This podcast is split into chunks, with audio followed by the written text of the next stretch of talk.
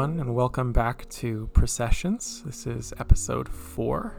And just a quick note before I get into the reading these first five episodes are going to be available immediately for the public right when they come out. But after that, there will be a seven day delayed Patreon exclusive where you'll be able to listen to, for example, episode six on the day that episode 11 is released on the Patreon.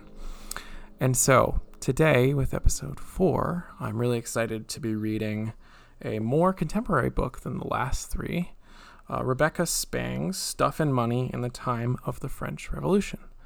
Um, I've actually written on this book elsewhere in a little blog post, but um, I find this book so interesting and such an interesting history, even though I think I have some theoretical quibbles with Spang. This history really demonstrates the political horizon with which money creation and the mediation and structuring of that money creation not just at the quantitative level as I'm creating this this credit over there and that over there, but at the structural level, how important it is and how historically this question has been so important for the long histories of politics and political theory that we think we know pretty well. So, with that, let's dig in. In all cases, it is human beings who make stuff into money. While it is always human beings who make physical objects and social relations into money, only rarely is this a conscious choice or the immediate outcome of legislative action. Currency may or may not circulate legally, but its legal status alone does not automatically confer value in the eyes of those who use it. Consider, for example, the skeptical way many Americans react to $2 bills or the response of English shopkeepers to bills printed in Scotland. Rather, money's value is conventional and socially based. Learned in early childhood and made visible when a certain sort of transaction is made, trust in a currency manifests itself most often in actions rather than words. Like the alphabet, money is something we learn when we are young and rarely question afterwards. Dimes, nickels, and quarters continue in our lives, as do the letters A, B, and C. All become automatic from being repeated in the same fashion, over and over and over again. The shared cultural work of giving money value is both constantly being done and very rarely recognized as such.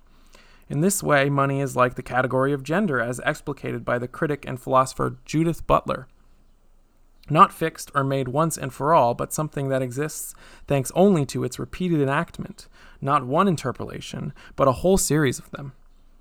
The process is historical and ongoing, but its effects are most often misrecognized as natural and static. In most cases, monetary transactions are therefore characterized by what we might call, quote, involuntary trust, unquote. A trust itself resulting from involuntary, even unconscious memory.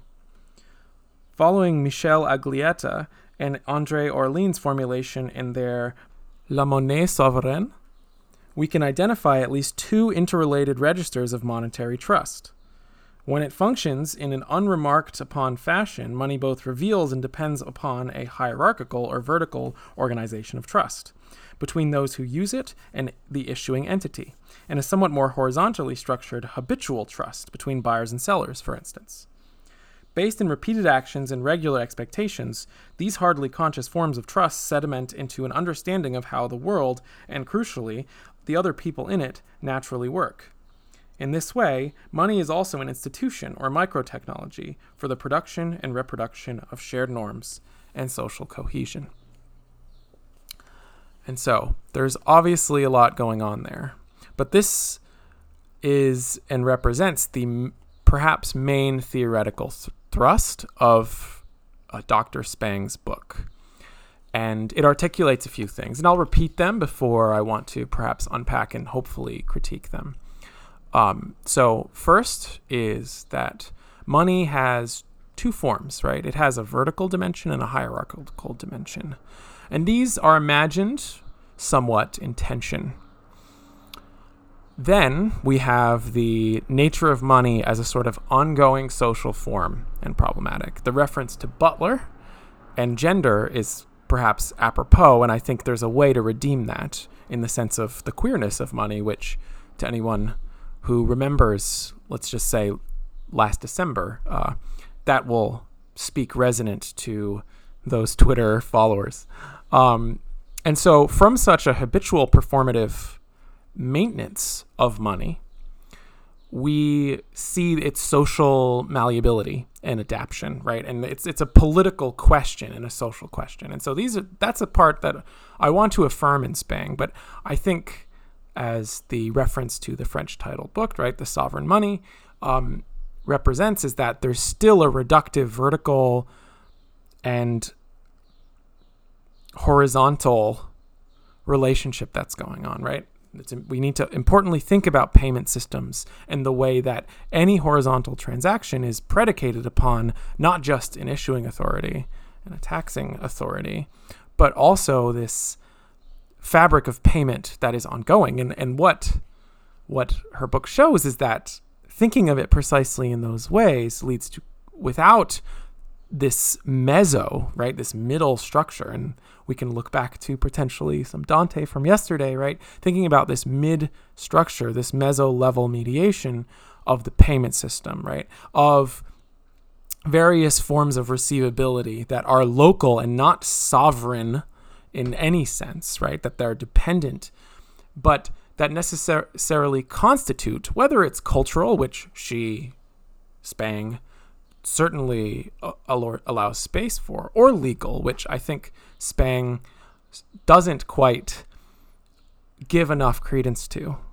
These structures are ongoing parts of the facilitation of the value of a currency, which is the central problematic in her book because of the way the assignats, which were created after the French Revolution, ended up becoming hyperinflationary in, in, a, in a very complicated set of ways that lead to oftentimes an under appreciation for the taxation authority or the way in which money needs to be destroyed, and others for an under appreciation of the way the legal structures need to mediate the ongoing receivability of a new politicized currency. And so I also want to think about the way Spang talks about money, dimes, nickels, quarters being like the alphabet, right? Because, of course, we all know the alphabet. We're taught the alphabet. But where are we taught the alphabet? Well, sometimes at home, sometimes in school. Where where is the alphabet codified if there are any let's say con- conflicts about the alphabet? I'm like, "No, D goes before B." And someone is like, "No, you're wrong. This is written down in a dictionary, right?" And and and mediated by certain forms of juridical authorities, right? And so, yes, the alphabet is a, available for play, of course, but there is also a structure to it. And so it's not an either or situation, right? It's not words or actions. This is not a dialectical drama of ideal versus material, right? Um, and so the ongoing performative Butlerian problematic of money is not just about me and you performing money, right? And performing its structure, even though, of course, it also is. But it's also about nodes of issuance and receivability also performing that through legal means, right? The law itself being a performance of the structure of the law. And so I think that is really important to say because the last part that Spang talks about is the way that money functions as a sort of interpolation, right? In this Althusserian mode of ensuring social coordination and cohesion. But crucially, that Althusserian mode imagines a prior to the alphabet, let's say, right? In which the legal structure functions to codify and establish the subject that then performs and participates in the making and remaking and unmaking of money. But if we can use the we can use the alphabet as an example here, right? The structures of the alphabet, of an alphabet, not any one alphabet, precede these performances, right? I, we can think about the way in which humans have always been speaking and the way speaking, as Derrida says, is just like writing, right? And so this writing form, this post-structural form of writing, is a is an important prior to right. It's a you enter into it midway on your journey, on our journey, to quote from the last episode in Dante again. And so, unraveling all of this, I think we can use Spang to importantly affirm the post structural tradition while necessarily going beyond it, right? Going beyond its premises. The alphabet is not to- is not a totality and deterministic, right? We can play with it. I'm doing it right now. I'm I'm creating within its analogical structure. I'm making meaning out of it. Just like money, just like you know, like Minsky says, anyone can create money. The problem is getting it accepted. And I can create a word just right now, right, to you. And if we trust one another, and I do think trust is important here, um, as a talk by Robert Hawks, which is in the Money on the Left archive, in a literary sense of trust, we could I could point you there. But there is a way in which receivability is can then be politicized, right? My word can be receivable, can be meaningful. We see this all the time with memes, right? And then it can be formalized and become a part of the dictionary, as it were, right? We even see this with actual memes. And so that's a long way of talking about Spang's work, and I hope you got something from it. All right. Please like and subscribe to the Patreon so that you can get next week's episodes as they come out. Have a good one.